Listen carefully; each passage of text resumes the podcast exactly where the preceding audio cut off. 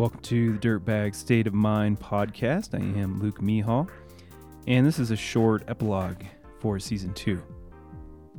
You know, there's just so many things in this book and so many things about life that we think are permanent, we think are constant, and then they change. And, you know, the old cliche saying that the only constant is change, and a lot of cliches are actually quite true shortly after I recorded all these episodes, the relationship that I was in in the book ended, and I don't really say that for any other reason um, other than for people that might also be going through the same thing. It kind of has a happy ending, uh, a storybook ending in that sense, and it was true at the time. But just putting that out there for anyone else who's suffering, who is going through. I know a lot of relationships have ended recently in this time period. And so if you're going through that, I just am putting that out there for you. With Bears Ears National Monument, I'm just so glad that uh, we have a different Secretary of the Interior and a different administration. I know that our political system is deeply flawed, but the reason I was so passionate about voting for Joe Biden is because I knew he would assign uh, Secretary of the Interior that cared about our public lands more than uh, the Trump administration because they didn't care about him at all. And I think we got pretty lucky with uh, Deb Haaland, who is the Secretary of the Interior. She's a Pueblo woman. Hopefully, the boundaries, we're going to find out soon that the boundaries are going to be restored. If anyone knows about the politics in Utah, the state legislatures are trying to sell off public lands, and um, quite frankly, the Mormon population in Utah, and there's plenty of good Mormon people and good Mormon climbers but they think that you know the land is essentially theirs, and they think that the federal government um, setting aside land for conservation is taking away their land in their backyard, which couldn't be less true when you look at who essentially managed the land and lived off the land, and that was the Native Americans, and, and cared for the land in a better way that we are today, in the you know European colonial uh, way that land is managed. But I think Bears Ears National Monument with the Bears Ears Inter-Tribal Coalition teaming up with climbers and the Access Fund. Something really historical was created with Bears Ears National Monument. So I am much more optimistic on that front um, than when I wrote the book and when it ended. So I know a lot, uh, it's probably a lot of repeating of that stuff, but I think it's very important.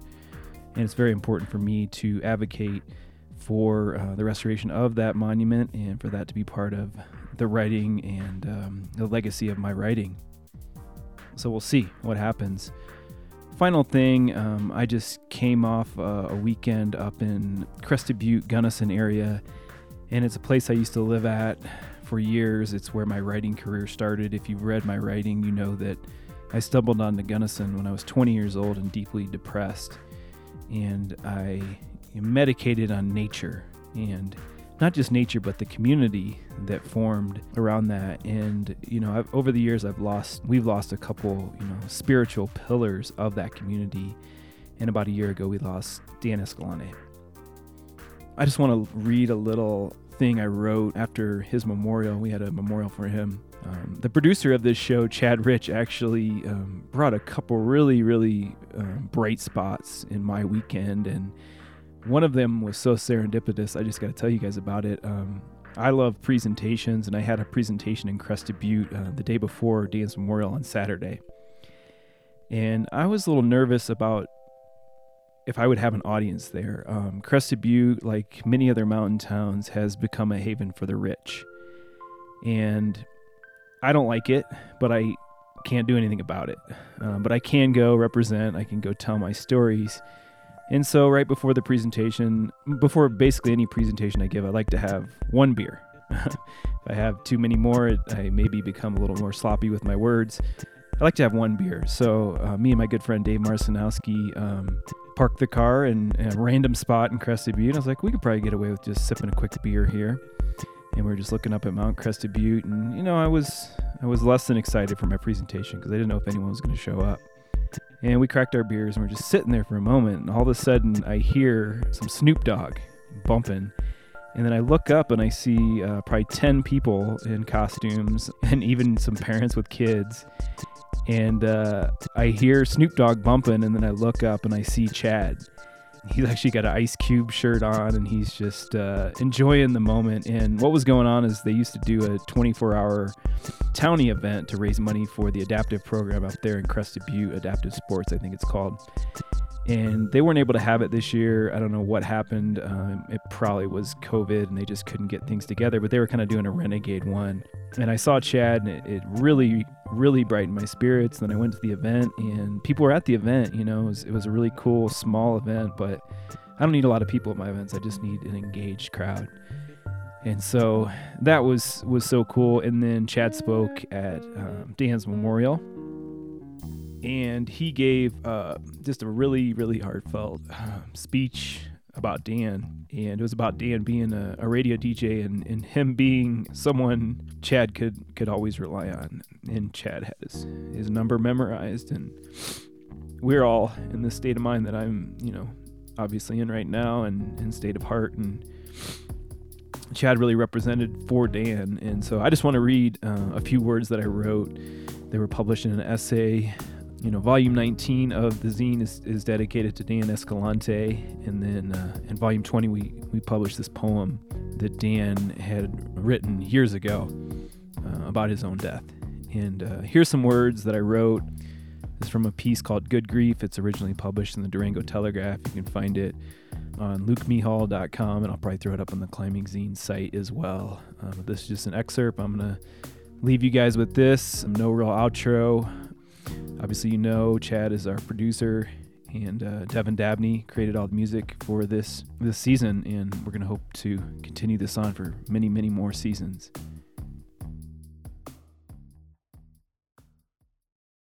The next day after my presentation, we had the memorial for Dan.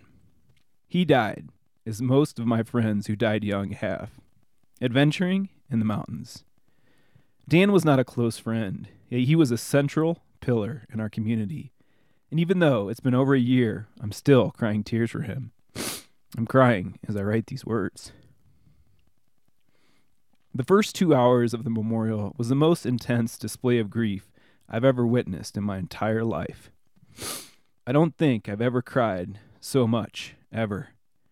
Grown men and women weeping as they told their stories about him. Almost all the speakers said that Dan was their best friend.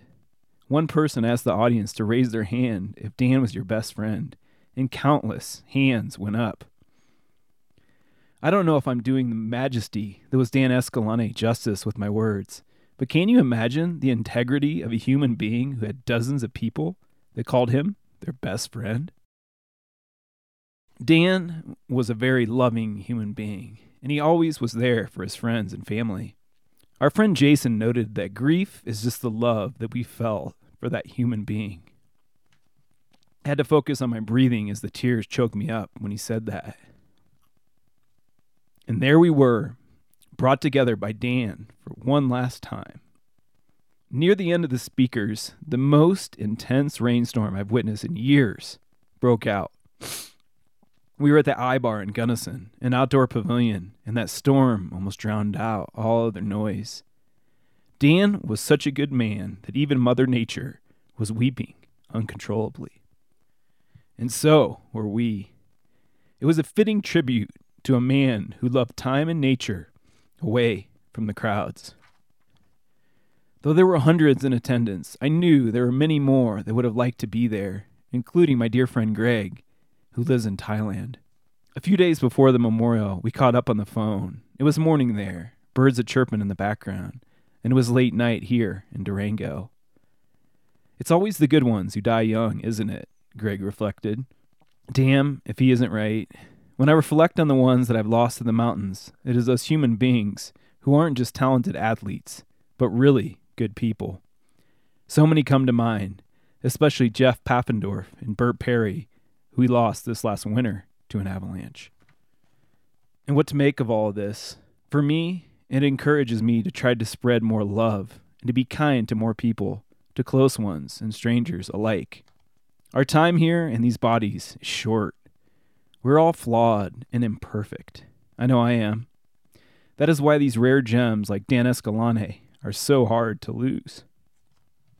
They are one in a million, beacons of light in a dark world. But just because we lose that human does not mean we lose that light. And we must try our best to embody that light and love in ourselves for others. Thanks, Dan.